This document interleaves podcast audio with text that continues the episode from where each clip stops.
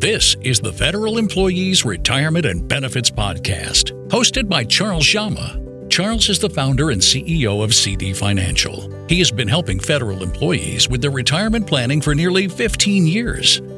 Charles has been published by Kiplinger and is an award winning contributing author on Fedsmith.com. This podcast was created to help federal employees navigate their benefits to and through retirement. Now it's time for the Federal Employees Retirement and Benefits Podcast with Charles Dzama.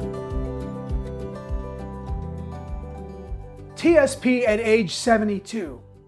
Why do we say age 72?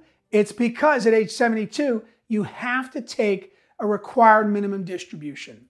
Now, a lot of federal families actually don't even want the money from TSP and they're not sure what to do with it.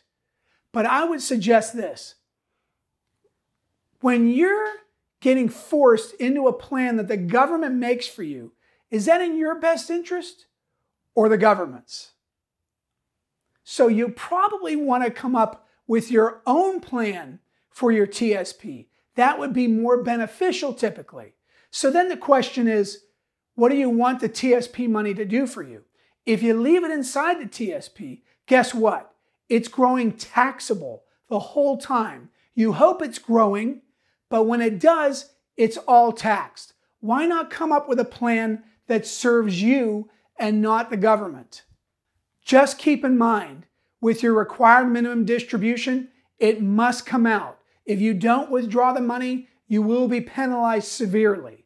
So you have to take that RMD at age 72. Now it's a matter of what do you want that RMD to do for you?